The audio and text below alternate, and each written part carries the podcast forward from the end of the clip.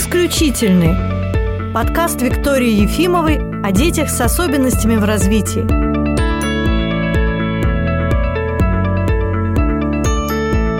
Добрый день! Сегодня мы поговорим о детской игре с точки зрения психолога и с точки зрения психофизиолога. И сегодня со мной в студии Галина Чиганова. Здравствуйте, Галина. Здравствуйте. Галина психолог и э, такой вот особенный психолог, который занимается игрой. И очень интересно, что одно из мест, где работает Галина, это 225-я школа в Санкт-Петербурге. И интересно это для меня тем, что я в этой школе училась все 10 лет. Вот такое странное совпадение. Ну, расскажите о себе, Галина, как вы пришли к этой работе? Почему вы занимаетесь игрой? Вообще к психологии я пришла после педагогики, потому что поняла, что педагогического образования не хватает угу. в общении с детьми. А уже попозже я познакомилась, когда закончила и психологическое образование, уже начала работать. Я стала собирать разные интересные методики, подходы. И я познакомилась в Петербурге с Валявским Андреем Степановичем и его системой оздоравливающих учебных игр, которые позволяют сохранить здоровье ребенка во время обучения, не растрачивать его. И эта система мне показалась очень интересной, и я стала практиковать ее. Ну, сначала, как известно, все педагоги и психологи практикуют на своих детях. Ну, конечно. Э, пробуют, э, что получается, что работает, э, какой-то вот результат первый получить. А потом я поняла, что это будет интересно и для других детей, особенно если есть какая-то групповая работа, групповое обучение. Это может быть также и групповая коррекция какая-то, если говорить с точки зрения психологии, то вот эта система дает возможность ребенку, ну, скажем так, адаптироваться мягче да, к новым условиям, которые он приходит в школе. Я тоже знакома с Андреем Степановичем. Еще когда был жив мой муж, мы ходили к Андрею Степановичу в гости, он показывал свои игры. Но с играми я познакомилась значительно раньше, в 2001 году, когда вот вышла его книга «Оздоравливающие игры». Я тогда работала в детском саду логопедом, и я тоже с удовольствием это все применяла в своей работе. И сейчас часто рекомендую на консультациях родителям эти игры. Но я думаю, что нам нужно поговорить о месте игры в школе, потому что, ну, и у родителей, и у педагогов может быть такое разделение в голове, что вот одно дело играть, а другое дело учиться. Вот как, на ваш взгляд, зачем игра в школе нужна, и как туда ее можно вставить в учебный процесс? Ну вот в 225-й школе очень интересный подход вообще к процессу обучения. Я думаю, что это вообще возможно благодаря тому, что школа камерная. Ну вот вы сами uh-huh. знаете, да, что там мало классов, там нет больших параллелей, и в классах детей значительно меньше, да, чем, например, в какой-нибудь школе спального района. Поэтому в данном случае здесь можно использовать более органично, мне кажется, потому что меньший коллектив. Начинать с малого всегда проще, чем, ну, как да, бы... я ставлю такую ремарку для наших слушателей, что школа находится в уникальном совершенно месте на Адмиралтейской набережной между павильонами Адмиралтейства, и из окон школы виден Дворцовый мост, Кунсткамера, стрелка Васильевского острова. То есть такое удивительное место в Петербурге, совсем рядом с Эрмитажем. Ну да, это такое в сердце города, можно угу. сказать. Ну вот и в этой школе поддерживают вот старые традиции взаимодействия с детьми. И в данном случае мы пробуем вот уже второй год год в этой школе а внедряем, можно так сказать, этот проект как игры именно в учебном процессе. Угу. То есть мы договорились обучать учителей, во-первых, этим играм, то есть чтобы они сами попробовали на себе, как взрослые люди, проиграть все эти игры, посмотреть, как они сами, в общем, их прочувствовать. И, соответственно, потом пробовать на детях. Мы можем внедрять их, ну, внедрять, может быть, не очень хорошее слово, да, такое, когда мы их включаем, да, вот в процесс как физминутки на уроке, потому что есть целая подборка коротеньких игр, которые можно использовать именно там 2-3 минуты, переключая детей на уроки. Потом мы можем их использовать как динамичные перемены, чтобы дети ну, не сидели на переменах в гаджетах, да, в телефонах, чтобы они могли подвигаться. Рекреации школы это позволяют сделать. Мы также, третий вариант, это мы включаем игры как внеурочную деятельность и внеклассную деятельность совместно с родителями. Вот. Ну, все эти три вида, они проникают друг в друга. А это какие классы? Во всех классах или только в начальной школе? Мы начали с начальной школы в прошлом году. Угу. Это были классы начальной школы, а в этом году мы еще подключили так называемые переходные классы э, среднего звена. Это пятый класс, угу. ну, где происходит адаптация после одного учителя из начальной школы да, к многим. И это седьмые классы. Это такие возрастные, да, уже. У них вроде уже как адаптация к средней школе должна пройти, но у них начинается возрастная такая внутренняя перестройка, которую тоже можно легче пройти с играми. А в чем, вот, на ваш взгляд, отличие упражнений от игр? Почему это играми называется, а не упражнениями? Конечно, я думаю, что некоторые, кто особо там какие-нибудь фанаты там целенаправленные, я встречала таких, они называют вот упражнения. Угу. Но с другой стороны, игра это же всегда вовлечение, да? Угу. То есть э, лично я не называю это упражнениями, потому что я сама готова включиться. Здесь, наверное, зависит это от взрослого. Если взрослый готов поиграть, готов вспомнить свое детство, готов включиться в процесс вот просто, да, без всяких каких-то методических планочек в голове, вот это получится игра.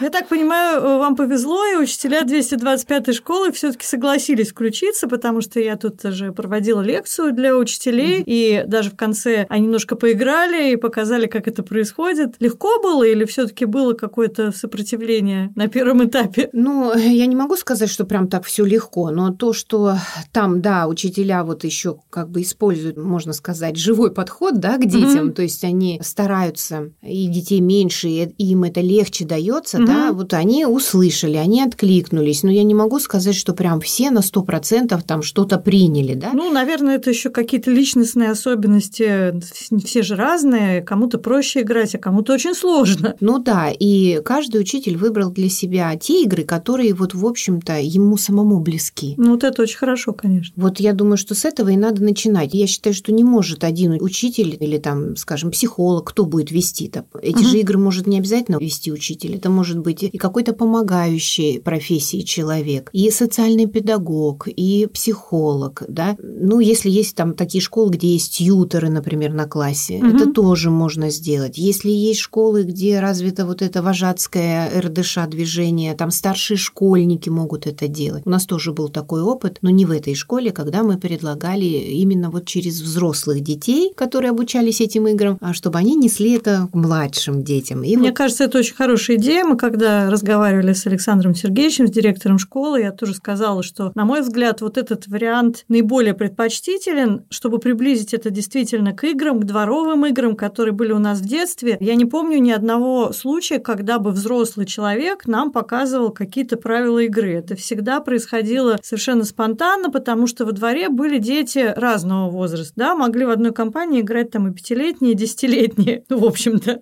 Ну да, это как раз и было плюсом угу. вот, э, детской субкультуры, да. Вот, как говорит Мария Осорина, вот есть такой у нас психолог питерский, а, она даже книгу об этом написала, о секретах детской субкультуры. А вот она и говорила, что это идет передача традиции от ребенка к ребенку разного возраста. Вот, к сожалению, сейчас совершенно очевидно, что эта передача прекратилась в какой-то момент, мне кажется, где-то в начале 2000-х. И, возможно, это невозможно восстановить. И это очень печально, конечно. Здесь я соглашусь, что, конечно, да, дети сейчас меньше играют, а они как-то больше, я бы сказала, в таких своих живут э, интересах. Вот родители их возят по кружкам, да, то есть у них нет свободного времени просто быть, просто быть в игре. И сейчас, чтобы детям что-то объяснить, да, вот нужен взрослый. Нужен тоже... взрослый, потому что они сами не умеют себя организовать. Да, я с этим столкнулась тоже. Но вот здесь, в этой школе, какой плюс? Что у нее свой маленький закрытый двор, и дети на продленке с группой продленного дня, да, мы тоже контактируем с учителем. Она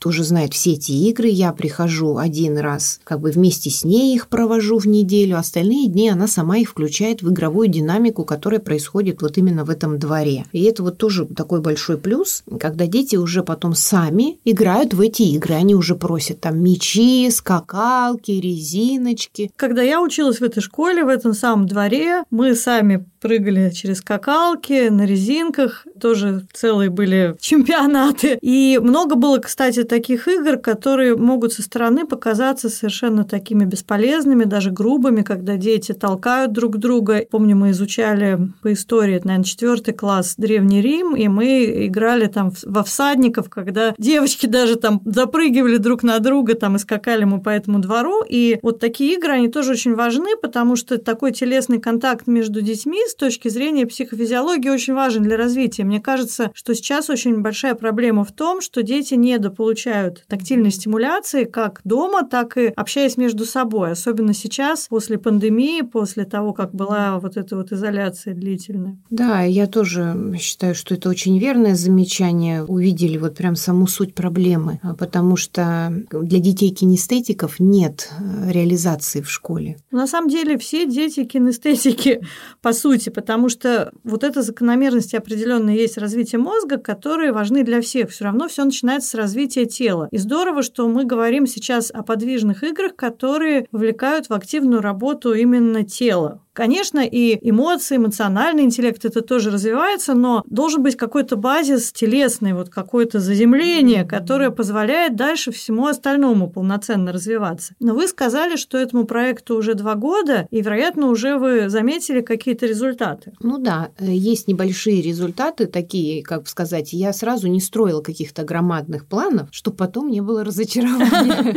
Вот, то есть э, результаты есть, и чтобы вот как-то их зафиксировать, да, все хотят результатов, и родители, да, хотят как-то это увидеть. Конечно, что просто так играть-то бесполезно. Да, нужны вот результаты. И, и учителя тоже как-то это видят. Но с учителями, знаете, вот здесь есть, я думаю, что можно провести такую параллель, когда мы говорим о детях с особенностями развития, да, мы их наблюдаем. То есть основной диагностикой у нас что является? Наблюдение, интервью с родителями, угу. правда? А потом только мы можем порекомендовать что-то дополнительно. И вот здесь тоже мы с учителями наблюдаем детей в процессе процессе. В процессе игры и потом в процессе их включения в учебную деятельность. Кроме того, что я прихожу проводить какие-то игры вместе с учителями или там одна, да, угу. я еще хожу на уроки как наблюдатель, такой вот как бы соучитель. Угу. Я сижу в конце класса и смотрю, как дети включаются в учебный процесс, как они реагируют на вопросы учителя, угу. как они отвечают, как они сидят, да, ерзают ли у них ноги, как они держатся на стуле. То есть вот как раз наблюдаю за проявлениями тела. И потом, конечно же, мы с учителями именно вот выбираем, обсуждаем, мы смотрим, как это можно, что вот этому ребенку можно да, дать, как вот его, например, вовлечь. Я очень была удивлена, когда Александр Сергеевич сказал, что в школе даже практикуется использование утяжеленных предметов для неусидчивых детей. А это очень продвинутая на самом деле позиция, потому что я сталкиваюсь с тем, что учителя вообще о таком никогда в жизни не слышали, о том, что есть какие-то приспособления, которые могут некоторым детям облегчить вот эту необходимость сидеть 45 минут. Угу. Ну да, вот здесь в этом плане с учителями проще. А для родителей мы можем э, делать как? Э, как мы проявляем результаты? Понятно,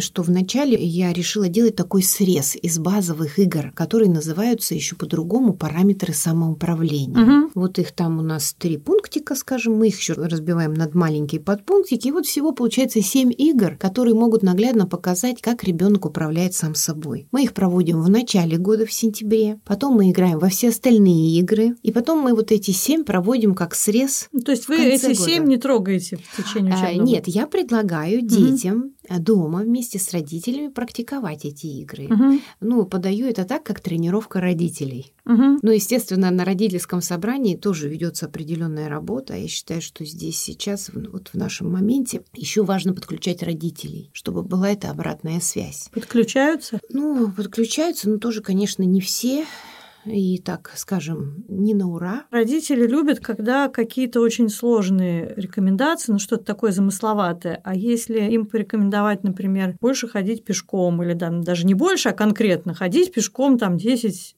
тысяч шагов в день. Они к этому относятся, ну, не верят, что это может повлиять на когнитивные функции. Я вот вижу тоже, что как бы некоторые несерьезно к этому относятся, что вот, ну что там в игрушки угу. играть. Но в сентябре я обычно хожу по классам по родительским собраниям, в тех угу. классах, где мы будем проводить эти игры. Рассказываю об этих играх, зачем они нужны, что они дают, и играю вместе с родителями. И вот когда они попробуют на себе, и окажется, что они не могут удержать равновесие, что угу. у них не хватает дыхание. Тут как бы они уже более прочувствованно относятся к этому и понимают, что ага, значит, вот эти игры будут способствовать вот этому, вот этому. То есть они на себе это попробовали, и им уже будет легче как-то дома делать это с детьми. Но я думаю, что вы из своего опыта тоже понимаете, что в любом классном коллективе родительском, да, найдется и активная часть родителей, и пассивная. Да, к нам-то приходят обычно в клинику родители, которые уже видят у ребенка какие-то проблемы, и, в общем-то, они, наверное, в большей степени открыты к каким-то рекомендациям. Ну, не факт, что это будет долго выполняться mm-hmm. дома, но, во всяком случае, воспринимают они сначала это хорошо. Вот у Андрея Степановича в книге есть такой термин «диспетчерская программа», и очень много игр действительно на саморегуляцию, хотя книга была написана давно, я сказала, в 2001 году, когда я была в Америке на обучении несколько лет назад. Там сейчас очень модная тема executive functioning. Это фактически то же самое. Способность человека начать дело, подготовить там определенные материалы,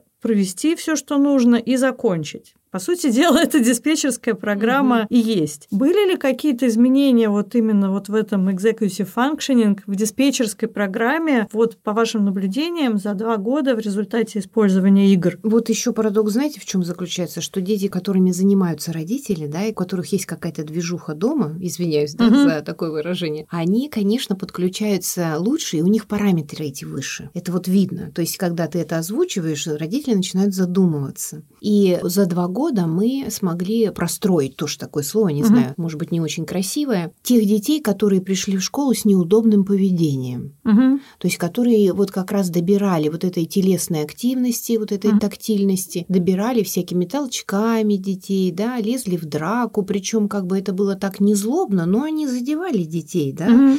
Вот э, я думаю, что многим известно такое поведение, когда ребенок притягивает к себе внимание через негатив. Конечно. И вот в каждом классе классе есть такой ребенок. Угу. И вот мы работали с такими детьми. Ну, мы работали не с ними индивидуально, то есть это не была индивидуальная коррекция. Угу. Мы вот работали с классом через эти игры, и дети плавно, плавно, постепенно могли где-то уже совладать со своими эмоциями, со своим поведением, где-то удержать себя. То есть вот это такие результаты, ну как, я не знаю, как их измерить, да? Вот это очень сложно, но даже если это можно измерить тем, что учителю стало легче работать, чисто субъективное ощущение, это очень большой плюс, потому что сложно учить класс, где несколько таких детей. Конечно, такие дети были всегда, но мне кажется, что сейчас эта проблема как-то более выраженно стала в школе. Да, согласна. Сейчас как бы уже расширяются границы вот этой нормы. То, что, например, еще 20 лет считалось не нормой, сейчас уже начинает ходить в ближние границы нормы. Ну, вот поведенческие какие-то, да, моторное развитие детей. То есть сейчас многие дети идут, к сожалению, в школу с незрелой нервной системой.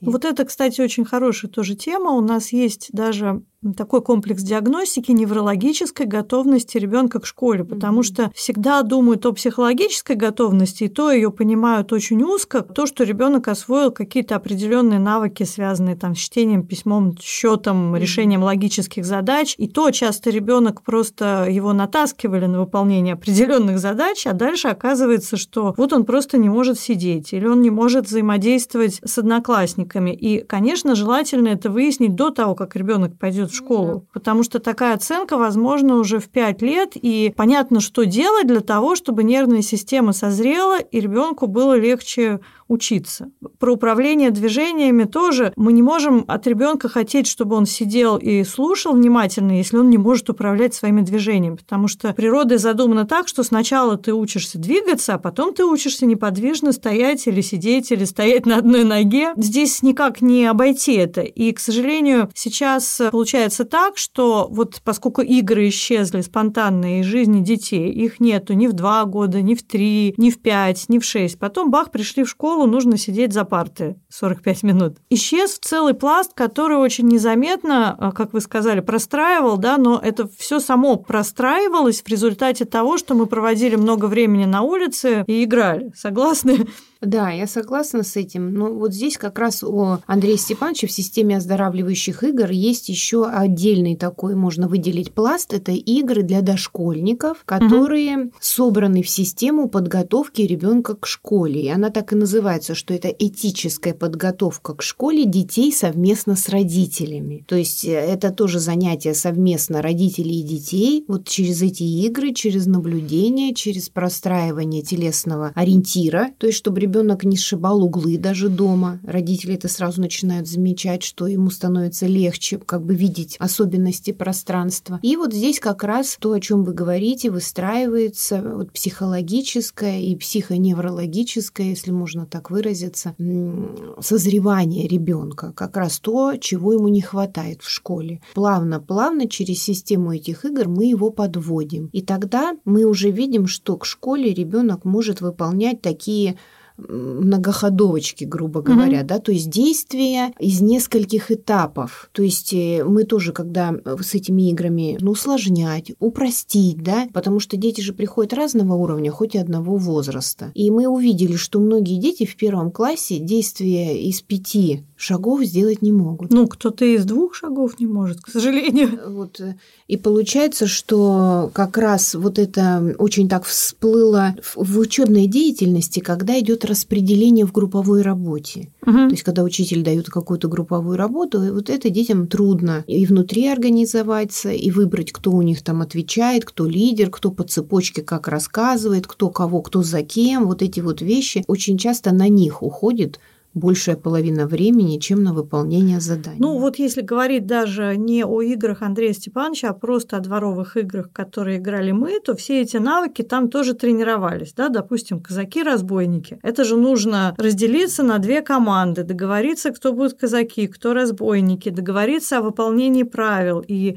все игроки следят за тем, чтобы правила выполнялись, потому что если правила не будут выполняться, игра будет испорчена. Фактически все эти навыки, которые понадобятся потом для учебы, таким образом тренировались. Да, я согласна. И здесь еще помогало тем, что старшие дети учили младших. Они передавали. И если кто-то приходил новый в эту дворовую компанию, да, они могли ему объяснить, рассказать правила игры. А сейчас вот получается, я заметила, что когда в, этой, вот в этом году в этой школе 225 было, когда дети включились в коллектив среди года, пришли новенькие. Угу. И э, вот те дети, которые уже играли с нами в игры, они взялись обучать этих детей угу. новеньких, угу. чтобы они тоже смогли на следующем занятии вот быть участниками игр. Они уже сами на переменах брали мячи, брали скакалки, брали резиночки и показывали детям то, что они уже знают, что чтобы те могли вступить со следующего этапа. Я посчитала это хорошим признаком. Это прекрасный признак. А были все таки дети, которые не смогли освоить игры, потому что я часто на консультациях вижу школьников, которые не могут даже теннисный мяч, который отскакивает от пола, поймать. Мяч летает по всему кабинету. А все таки Андрей Степанович предлагает довольно сложные комбинации движений.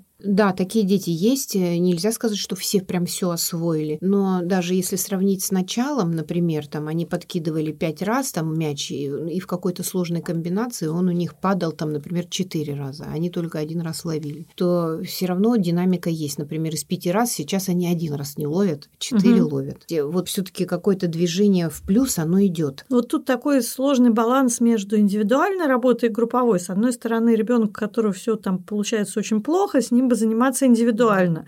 Но, с другой стороны, ему все равно учиться в классе. И поэтому, наверное, тоже этот опыт важен в группе. Да, и вот здесь я считаю, что этот может принцип помочь реализовать именно взаимодействие с родителями. Когда они видят, какие параметры у ребенка, да, они могут сравнить их, во-первых, с тем, что у них получается. Если в семье несколько детей, я рекомендую попробовать со всеми. Они могут посмотреть вообще, как исполняется, допустим, та или иная игра, кто хитрит, кто, угу. там, допустим, хочет как-то себе лучший результат сделать, то таким образом они видят, что мотивирует ребенка. То есть понятно, что в индивидуальном плане это легче заметить, и результаты будут чище. Когда мы, например, замеряем эти параметры на группу, понятно, что каждый ребенок работает самостоятельно, грубо говоря, на честность. Угу. Я не могу проверить и каждого, он уже задержал он дыхание, или он уже начинает потихоньку носиком вдыхать, но угу. делает вид, что у него еще дыхание задержано. То есть понятно, что э, при групповом взаимодействии тут еще есть вот такой принцип не быть хуже других. Угу. Да, с одной стороны, может, он где-то и помогает в достижении каких-то результатов, но с другой стороны, он может и мешать. Поэтому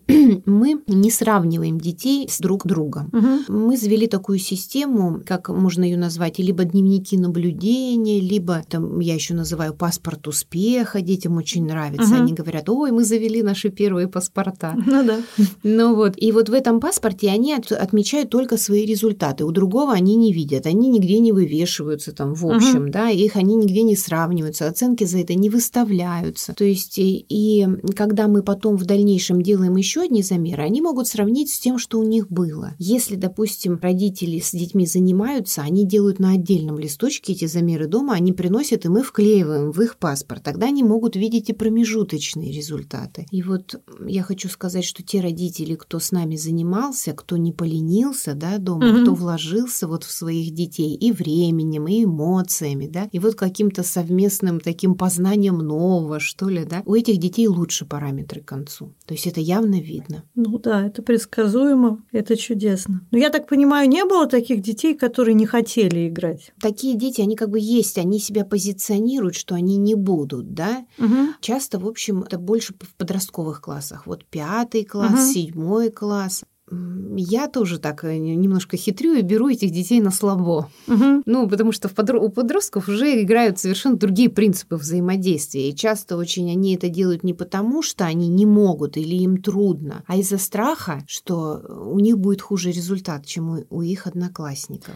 То есть тут нужно проявить определенную гибкость. Часто, когда я выступаю на семинарах для родителей, ну там, допустим, рекомендую больше гулять, играть на улице, родители говорят, а вот он не хочет выходить. И речь идет о ребенке, которому 4-5 лет. Меня это всегда удивляет, потому что это не о подростках. Нет, но малыши, они все-таки подключаются более живо, потому что игра все-таки не вышла еще, ну как психологически, да, из границ их деятельности. Может быть, в школе она уже и не является ведущей, как в детском саду, но она все-таки остается значимой, потому что на переменах они так или иначе играют. Они же все равно приносят вот какие-то свои игрушки, которые у них есть дома, да, они пытаются тоже угу. что-то затеять на перемене свое. Поэтому у них есть этот посыл. Здесь все зависит от взрослого, как он может заразить ребенка, да, как он может предложить ему. То есть это должно быть, ну, не как наказание какое-то, да, не как тренировка там ребенка в каких-то там умениях, а это именно как совместная вот деятельность деятельность, а давай посмотрим, а давай попробуем, а ты мне расскажешь, давай я попробую, да, вот как родитель, например. А что вы там делали, расскажи мне, давай попробуем. Если какая-то игра требует, ну, больше площади,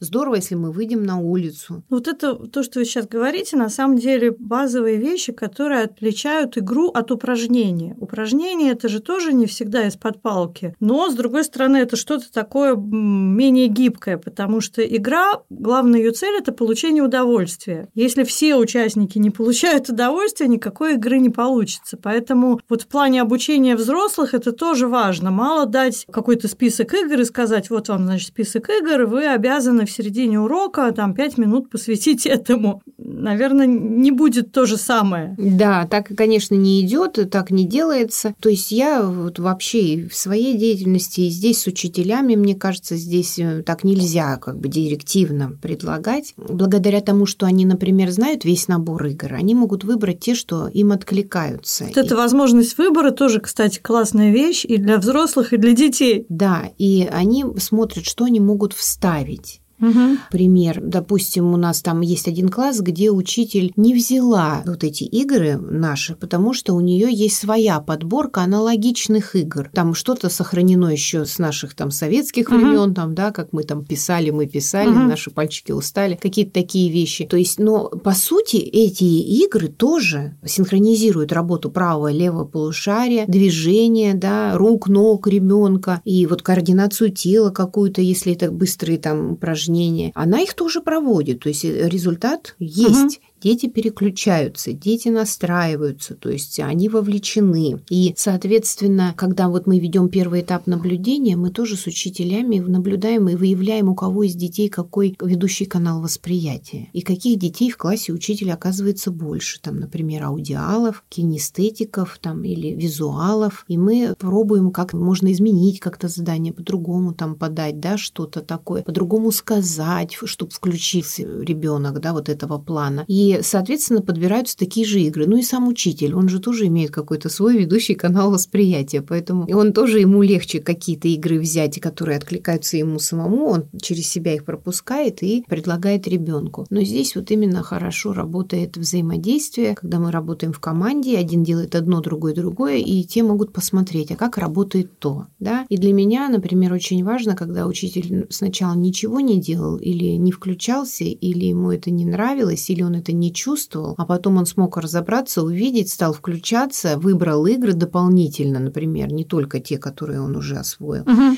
и начал потихонечку включать это в свой урок, в свой класс. Вот это вот, кажется, мне и есть вот этот внутренний рост. Ну, его понятно, что мы цифрами как-то его не можем измерить, мы можем видеть это только в реальном живом общении. Ну, вот что бы вы могли посоветовать родителям в заключение нашего подкаста по поводу игр? Конечно, с моей точки зрения, вот уже какого-то опыта, да, на определенном этапе развития, скажем так, средней школы, начальной школы, взаимодействия родителей, а это же уже у нас пришло новое поколение родителей, да, соответственно, и здесь было бы здорово, если бы они вводили какие-то совместные традиции в свою семью с ребенком. Пусть это будут игровые традиции, почему бы и нет.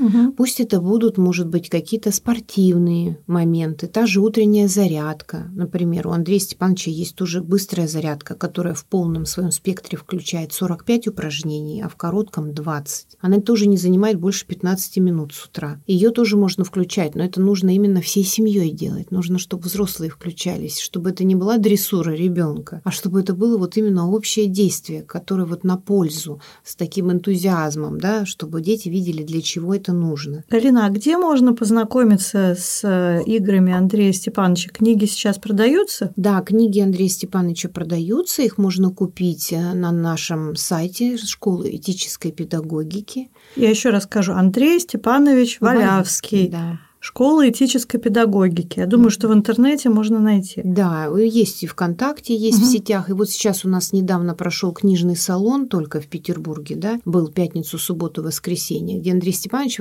презентовал свою новую книгу «Как научить ребенка самоуправлению». Угу. То есть вот э, там тоже собраны отдельные, именно в отдельные, по возрастам там разбиты mm игры, они собраны по возрастам, и многое посвящено именно дошкольникам. Интересно, я еще не видела эту книгу. Да, там как раз вот то, о чем мы говорили, там психо, получается, физиологическая составляющая, психологическая составляющая готовности ребенка к школе. Вот. И как раз то, чего многим детям сейчас не хватает. То есть это все найти можно при желании. Ну и у вас же книги здесь продаются. Да. Ну, раз мы сегодня больше говорили а, об Андрее Степановиче, да, мне было важно все возможности mm-hmm где эти книги можно найти. Ну что ж, я думаю, что теперь уже ни у кого нет сомнений, что играть все-таки нужно, это полезно и с психологической, и с психофизиологической точки зрения, и особенно важны, потому что очень часто, когда родителям говоришь игры, они это воспринимают там настольные, допустим, mm-hmm. игры. Это тоже здорово, это тоже может быть семейной традицией, это тоже важно, но нельзя забывать, что мы живем в теле, и нужны подвижные игры для того, чтобы голова с телом соединилась наконец, и желательно, чтобы это произошло до того, как ребенок пойдет в школу, но начать никогда не поздно. Спасибо, Галина, за нашу беседу. Спасибо большое. И успехов вам дальнейших. Спасибо, взаимно.